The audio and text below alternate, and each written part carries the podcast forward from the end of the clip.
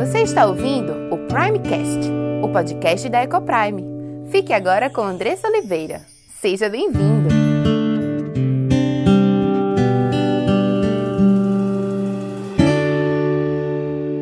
Olá, meu nome é Andressa Oliveira, filha e serva do Deus Altíssimo, esposa de Gabriel, mãe de Diego, Cauã e Aimee, educadora e diretora da EcoPrime International Christian School. Tenho aprendido que Deus nos ensina sobre casamento, criação de filhos e educação cristã. Tenho estudado e conhecido dia a dia qual o plano perfeito de Deus para a sua igreja. E todo esse conhecimento tem trazido uma linda transformação em nossa casa entre meu marido e eu, entre nós e nossos filhos. E eu quero compartilhar essas verdades para que mais lares sejam transformados. E este podcast é para você que tem buscado viver no centro da vontade de Deus em todas as áreas de sua vida, ansiando por entender qual o caminho que ele nos aponta para a liberdade, felicidade e sucesso em Cristo. Iremos trabalhar aqui conteúdos diversos que possam contribuir com a sua vida familiar, sempre dentro de uma cosmovisão bíblica cristã. Mas para que esse conteúdo possa abençoar a sua vida e sua casa, você precisa estar com coração e mente abertos para ouvir a voz de Deus. Que este podcast seja um instrumento nas mãos daquele que nos criou, nos salvou e nos amou e deseja que vivamos a vida em abundância que ele preparou para os seus.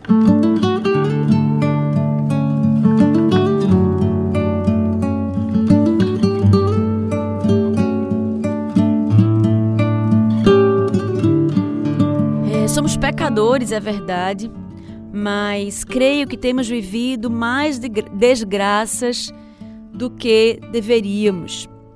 Eu tenho lido o Antigo Testamento e é impressionante a diferença de vida do povo de Israel quando eles andam em obediência, em fidelidade ao Senhor, e quando eles se envolvem com idolatria, com prostituição, em desobediência e rebeldia a Deus.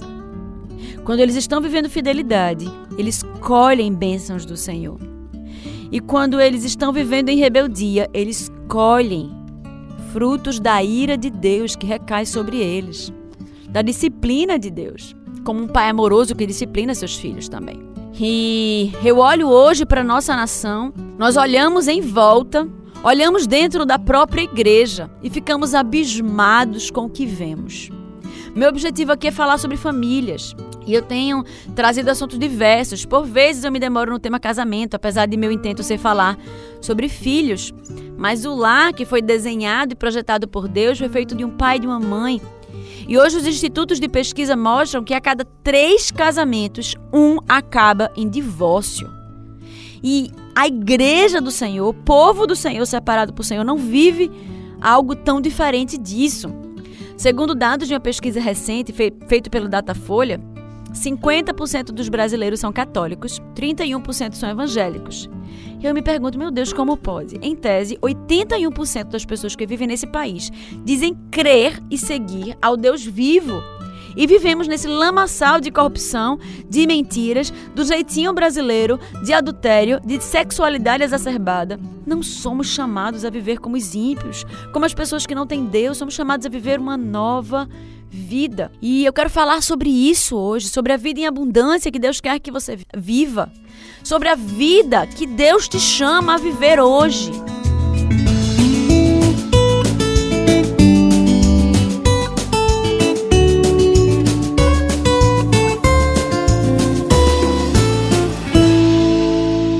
Abrir a Bíblia em Romanos 12, 1 e 2. Romanos fica no Novo Testamento. Ali depois dos, de Mateus, Marcos, Lucas, João, Atos, Romanos. Romanos 12, 1 e 2. A carta de Paulo, apóstolo Paulo, à igreja de, em Roma, né, aos romanos. E Paulo diz assim: Portanto, irmãos, rogo-lhes pelas misericórdias de Deus que se ofereçam em sacrifício santo, vivo, santo e agradável a Deus. Este é o culto racional de vocês. Não se amoldem ao padrão deste mundo, mas transformem-se pela renovação da sua mente, para que sejam capazes de experimentar e comprovar a boa, agradável e perfeita vontade de Deus. Paulo está aqui falando à igreja em Roma, depois de ele debater sobre a graça e a misericórdia de Deus, seriam estendidas tanto a judeus e gentios nos capítulos anteriores. Agora ele traz de uma forma prática como aqueles que foram chamados por Deus o devem servir e devem viver. Paulo aqui ele incentiva os seus leitores a responder à bondade e à graça de Deus que foi dada a eles, né? Graça é um favor imerecido. Então foi dado a aquelas pessoas imerecidamente com uma devoção total e completa. E aqui judeus e gentios, eles estão unidos como um povo só, por quem o último sacrifício de sangue havia sido feito por Cristo Jesus. A gente sabe que até aquele momento os judeus eles eram chamados a sacrificar algum animal para que aquele sangue fosse derramado, simbolizando e apontando para Cristo né, cujos pecados, e através desse sangue, os seus pecados seriam perdoados. A partir de agora, o sangue, o sacrifício de sangue, havia sido feito pela última vez e havia sido feito por judeus e gentios, não mais só pelos judeus, mas pelo novo Israel de Deus, que era a junção desses dois povos, tanto judeus quanto gentios. Né? Os judeus e gentios eram aqueles que não eram judeus. E agora, Paulo ele conclama todos, né, judeus e gentios, a uma vida de devoção santa e agradável a Deus. O sacrifício em resposta ao agradecimento por toda a salvação e resgate merecido deveria ser uma vida de devoção santa e agradável a Deus. Eu estava escrevendo e pensando aqui nesse texto que a gente estaria falando essa manhã e lembrei de uma história que eu já contei aqui para vocês, mas provavelmente ainda muitos não ouviram, e eu queria contar novamente essa história. É a história de uma escrava essa escrava havia sido separada dos seus filhos. E ela estava se sentindo extremamente frustrada, profundamente triste e irada pela sua situação. Ela era escrava e era subjugada e maltratada pelos seus senhores. E ela vinha naquela vida desde o seu nascimento. E ela foi, foi separada dos seus filhos, ela estava ali à venda como se colocava anteriormente, né, antigamente, ela estava à venda no mercado, disposta como um produto, talvez, para que os, as pessoas pudessem ver e escolher o produto que queriam levar. E ali estava um homem. E ele ouviu alguns homens confabulando de comprá-la para fazer coisas terríveis com ela. Então, no dia seguinte, no dia do leilão, aquele homem compareceu ali e, e ela, aquela escrava, ao ser anunciada, os lances começaram. E algumas pessoas começaram a, a, despontar com alguns lances, alguns daqueles homens, e aquele homem se levantou e disse assim: Eu dou três vezes mais do que o lance mais alto que for dado por essa mulher. As pessoas imaginam que olharam para ele assustados, talvez desconfiados, por que, é que ele estava disposto a pagar aquilo ali por aquela mulher que não parecia valer tanto. Mas ele assim o fez e ele pagou o preço que ele havia prometido ali. E quando ele se aproximou dela, ela lhe cuspiu no rosto. Talvez amargurada, talvez na expectativa de coisas terríveis que ela já teria, tinha vivido com outros donos. Mas ele pegou novamente e calmamente e gentilmente a conduziu pelo meio da rua. E ela novamente cuspiu no seu rosto. Ele mais uma vez limpou seu rosto e continuou conduzindo-a e caminhando com ela, até que chegaram ao cartório. Lá, ele assinou um documento e deu a ela a sua carta de alforria. Ela não podia acreditar, porque aquele homem estava dando a sua liberdade. E mesmo depois de ela o ter maltratado, cuspido em sua face várias vezes, ainda assim por que aquilo estava acontecendo. E ela, atônita, sem entender nada, confusa, ela caiu diante daquele homem e chorou demoradamente, sem entender nada. Mas aceitou aquele amor e dali em diante, ela prometeu servi-lo até o fim de sua vida. Porque ninguém teria feito o que aquele homem fez por ela. Mas ele, sem ela nada merecer, mesmo ela tendo maltratado, ele ainda assim deu a sua liberdade, pagou alto preço por ela. Eu me, emociono com essa história porque ela remete exatamente aquilo que Cristo fez por nós na cruz. Mesmo nós não merecendo, mesmo nós sendo rebeldes, desobedientes, arrogantes, ele foi ali e pagou alto preço, preço de sangue por nós na cruz. Ele nos amou primeiro. E, e é assim, a esse exemplo, né? Como, a, da mesma forma que a mulher olhou para aquele homem sem entender porque ele tinha feito aquilo, mas seu coração se encheu de gratidão. Meu Deus, muito obrigada e eu quero usar a minha liberdade para servi-lo. É assim que nós devemos olhar para o nosso Senhor, para o nosso Salvador e dizer: Meu Deus, eu não merecia nada, tudo que eu merecia era condenação, inferno. Mas tu olhaste para mim com tua graça, com tua misericórdia, com teu amor, me resgataste, Senhor. Me deste vida e eu quero agora usar todo o meu viver para te servir. E é isso que Paulo está chamando a igreja de Roma a fazer ali em Romanos 12, 1 e 2. As igrejas hoje estão cheias. 31% das pessoas que vivem neste país se dizem evangélicas. 50% católicas. Todas têm a mesma palavra pelas quais deveriam viver e se deixar conduzir, a palavra de Deus. Mas preferem viver como escravos ou porcos, sujo na lama do, sujos na lama do pecado. Vão aos domingos à igreja, mas no resto da semana vivem como se Deus não existisse. Voltam para suas casas depois do culto, falando mal do pastor, falando mal do grupo de louvor, comentando sobre as pessoas da igreja, como elas estavam vestidas, ou de repente quem se separou, quem está junto, quem está namorando, quem não está, usando a língua que Deus os deu para abençoar desviando seu uso para fofoca e para maldição. Durante a semana, mentem para justificar alguma falha, como se nesse caso estivessem livres para proferir mentiras em alguma situação. Não! O nosso Deus é um Deus de verdades. O diabo é o pai da mentira.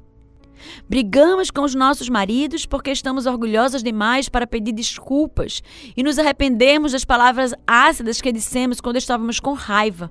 E assim prosseguimos a vida conjugal com indiferença e cheias de si. Ah, se ele quiser, ele que vem me peça desculpas.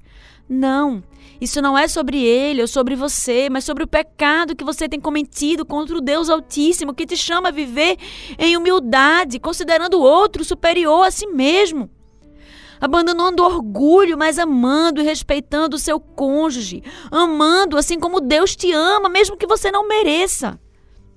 Ele nos chama a amar o nosso cônjuge, ele nos chama a amar. Maridos, amai as suas esposas, esposas, respeitai os vossos maridos, porque essa é a vontade do Senhor. Clame ao Senhor para que tire tamanho orgulho, egoísmo do seu coração e te ajude a ser conduzida ou conduzido em humildade. Os índices de divórcio não param de crescer dentro da igreja do Senhor porque somos rebeldes e temos sido desobedientes e temos feito ouvido de mercador quanto ao que a palavra de Deus nos ordena e nos instrui. Temos visto os nossos filhos se perderem.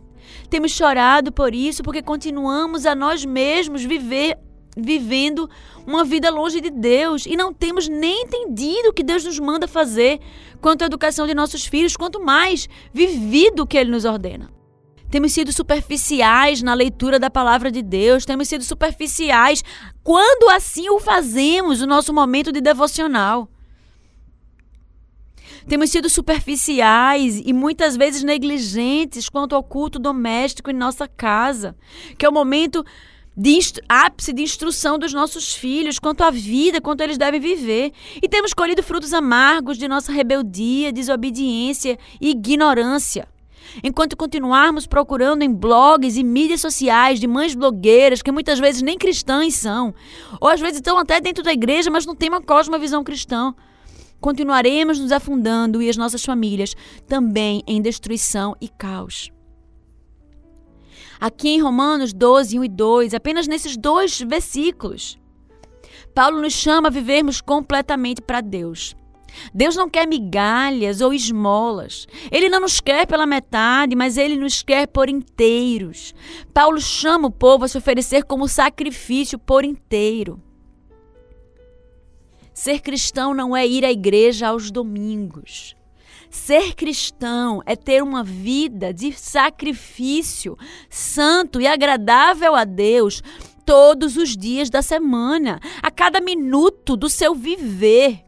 A vida no seu trabalho, o seu trabalho diz respeito a Deus. Será que você tem glorificado a Deus no seu trabalho? Será que as pessoas olham para você no trabalho e veem a Cristo? A sua vida matrimonial diz respeito a Deus também. É uma pregação, ou deveria ser uma pregação viva do relacionamento de Cristo com a igreja. Já falamos isso em outras ocasiões. Você pode até procurar lá no Primecast algum material sobre casamento. Você tem sido uma esposa para a glória de Deus, vivendo em sacrifício a despeito do outro para agradar a Deus? Ou você tem se deixado dominar e liderar pelo seu egoísmo e orgulho? Sua vida como mãe e pai tem tudo a ver com Deus. Ele te deu uma alma eterna para cuidar, amar, proteger e ensinar. E o que você tem feito? Tem estado cansada ou cansado demais? Ocupada demais, talvez? Você tem obedecido a Deus, liderando o seu filho, a Ele? O quanto ele conhece de Deus e de Sua palavra? Quantas vezes você tem, vocês têm lido a Bíblia juntos? Será que vocês têm glorificado e obedecido a Deus quanto pai ou mãe? Meus queridos, ser cristão, mais uma vez, não era ir à igreja. Se você tem vivido desta forma, eu quero lhe chamar a se arrepender. Se arrependa, porque você tem vivido em pecado. Você tem vivido enganado. Você tem vivido distante daquilo que Deus te preparou. Sabe o que, que ele diz de pessoas assim que vivem mais ou menos, que vivem para Deus apenas nos domingos, lá em Apocalipse 3, 15 e 16, ele diz assim: ó, Conheço as tuas obras, que nem és frio nem quente, quem deras fosse frio ou quente. Assim, porque és morno e não és frio nem quente, vomitar-te-ei da minha boca. É essa a sentença do Senhor àqueles cristãos que se dizem cristãos por irem à igreja aos domingos. Cristão é aquele que se compromete a viver uma vida buscando ser cada vez mais parecido com Cristo. É uma luta diária, não é uma luta de acomodação. É uma luta diária. Você ouviu essa mensagem hoje, não foi por acaso. Deus te fez ligar essa rádio porque Ele quer trabalhar e transformar o seu coração. Dê um basta a essa vida, reconheça que você é pecador, que você depende totalmente da graça e da misericórdia do Senhor. Sem Ele não somos nada, sem Ele continuaremos vivendo caos e destruição em nossas vidas. Continuaremos assistindo divórcios e mais divórcios, continuaremos vendo os nossos filhos caminhando para a morte sem fazer nada, porque não temos poder para nada. Mas nele somos mais que vencedores. Se arrependa, coloque os seus joelhos agora em terra e clame ao Senhor pela graça, pela misericórdia e pelo perdão dele. E Ele está aqui disposto a oferecer perdão, a perdoar todos os seus pecados e a fazer de você uma vida nova nele. Em Romanos 12, 2 diz assim: Não se amoldem ao padrão desse mundo, mas transformem-se pela renovação da sua mente, para que sejam capazes de experimentar e comprovar a boa, agradável e perfeita vontade de Deus. Nós não podemos nos conformar com o pecado desse mundo, como a forma como este mundo vive cada vez mais temos nos conformado ao mundo, cada vez mais nos comportamos de forma mais parecida com o mundo. Somos chamados a sermos renovados pelo Espírito em todas as áreas da nossa vida. Não existe separação, meu querido, minha querida, entre o secular e o espiritual. Não existe separação entre o que você vive na igreja aos domingos e o que você vive durante a semana. Você vive tudo, devemos viver tudo para a glória de Deus. E eu queria fazer agora algumas pontuações em relação a algumas áreas das nossas vidas, da sua vida hoje. Minhas irmãs, como vocês têm se vestido? Será que você tem se vestido para a glória de Deus? Será que a forma como você se veste, as pessoas olham e, podem ver Cristo glorificado na sua vida? Ou você tem usado decotes e vestidos curtos e colados? Vestidos sensuais para chamar a atenção para si mesmo? Eu quero te dizer que quando você se veste assim, você está conduzindo outros irmãos ao pecado. Você está se vestindo como se o seu corpo fosse para outra coisa, para promiscuidade, mas não, minha amada. O seu corpo é santuário do Espírito. Você foi feita, toda você esculpida pelas mãos do próprio Deus para glorificar a Ele com tudo que você é. Olhe para o seu guarda-roupa nesta manhã e tire as roupas que você não pode glorificar a Deus usando-as.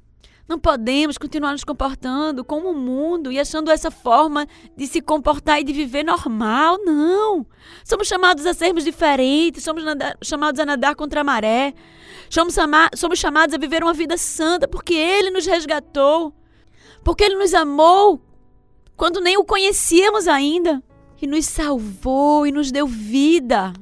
Ó oh, Senhor, enche os nossos corações de gratidão a Ti, para que possamos te reconhecer como Senhor e Salvador das, das nossas vidas e possamos viver de uma forma agradável a Ti. A começar pela nossa forma de vestir. Maridos e esposas, vocês têm a senha do celular um do outro. Não há motivos para haver segredo entre vocês. Essa privacidade aí, entre aspas, apenas dá lugar ao seu pecado. Apenas te dá liberdade para caminhar talvez muito perto do limite ou até sair dele.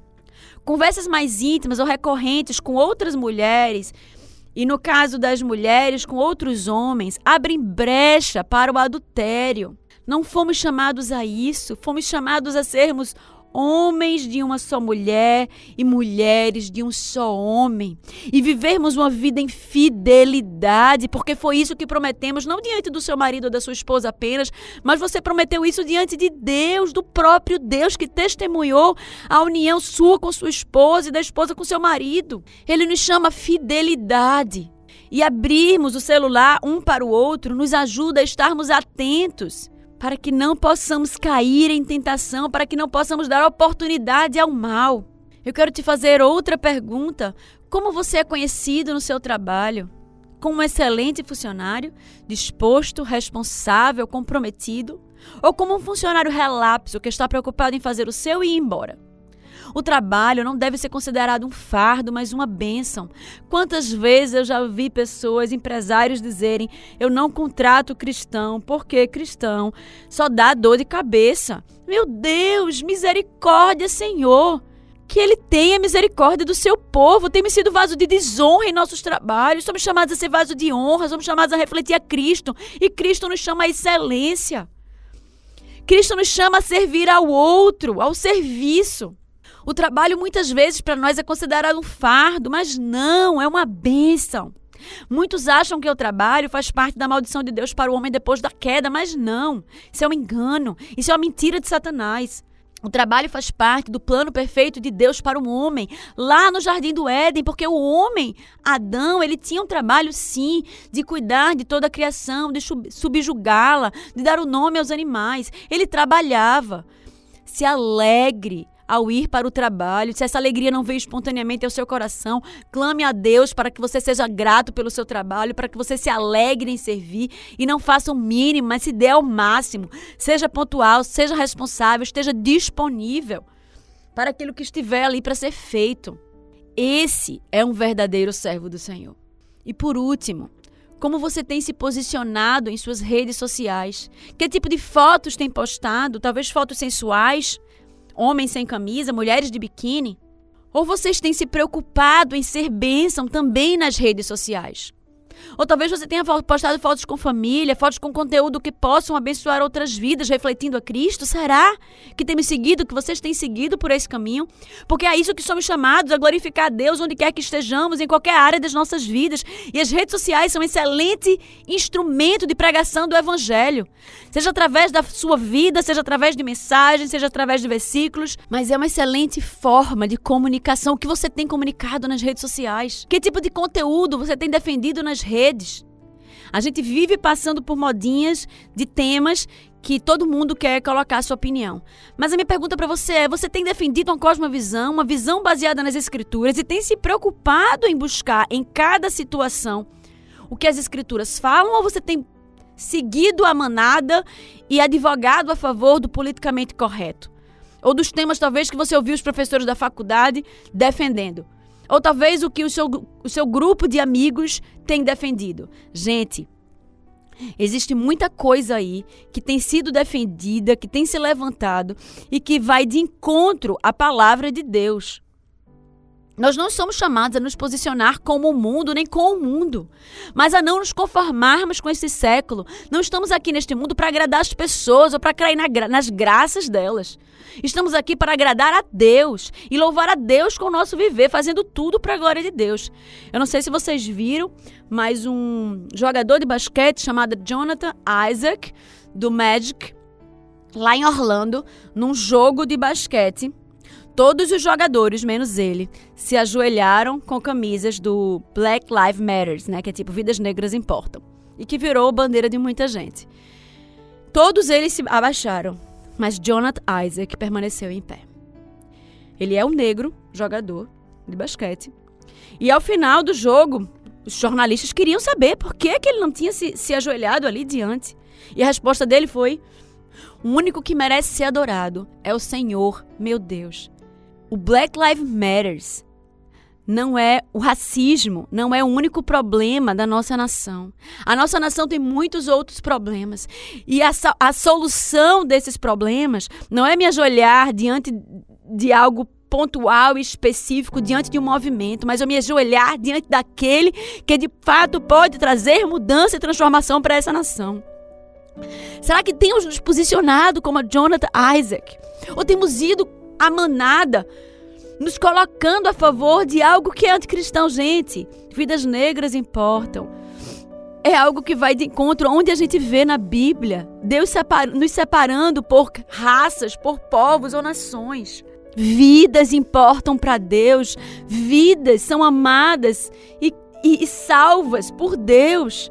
Não há separação. Quem tem feito essas separações são os próprios homens. Vidas importam e o único que pode nos salvar e nos resgatar do nosso próprio pecado, do racismo e como de tantas da pornografia, da do da mentira, da fofoca, do orgulho, do egoísmo. Meu Deus! Josué quando estava o povo estava querendo se rebelar, Josué se levanta e diz assim: e aí, vocês vão servir a Deus ou vocês vão servir a, a, aos deuses né, dos outros povos? E ele segue dizendo assim: Eu não sei quanto a vocês, mas eu e minha casa serviremos ao Senhor. Eu não sei o que vocês ou como vocês irão viver, mas eu e minha casa serviremos ao Senhor. E é isso que ele nos chama: proclamar: Senhor, tu és o meu Deus. Senhor, não me deixa viver mais esta vida, mas me ajuda, Senhor, a viver vida nova em ti, ó Pai. Não me permite mais viver como o mundo, Senhor mas renova-me, Senhor. Transforma o meu coração, ó Pai, para que eu possa viver as tuas maravilhas, Senhor. Para que eu possa viver a graça, Senhor, o amor que tu me ensinaste, ó Pai. Amando aqueles que estão à minha volta, ó Pai. Sendo humilde, ó Pai, reconhecendo os meus próprios erros, andando em novidade de vida, ó Pai, usando a minha língua para ser instrumento de bênção, ó Pai. As minhas redes sociais para ser instrumento teu, Senhor, de proclamação do evangelho, Senhor. Ó Pai, transforma esta nação, transforma as pessoas que estão aqui nesta manhã, Senhor, que foram escolhidas por Ti, ó Pai, para ouvir esta mensagem, Senhor. Renova-nos, ó Pai, conduz-nos a nova vida contigo. E se eu te clamo e peço em nome do teu filho Jesus amado. Mas eu queria ainda concluir com vocês esse, essa mensagem com, Salmo, com alguns versículos do Salmo 119, 1 a 4, que diz assim: Como são felizes os que andam em caminhos irrepreensíveis, que vivem conforme a lei do Senhor. Como são felizes os que obedecem aos seus estatutos e de todo o coração buscam, não praticam mal e andam nos caminhos do Senhor. Tu mesmo ordenaste os teus preceitos para que sejam fielmente obedecidos. E aí a gente volta para o final do versículo 12, que diz assim: Para que sejam capazes de experimentar e comprovar a boa, agradável e perfeita vontade de Deus.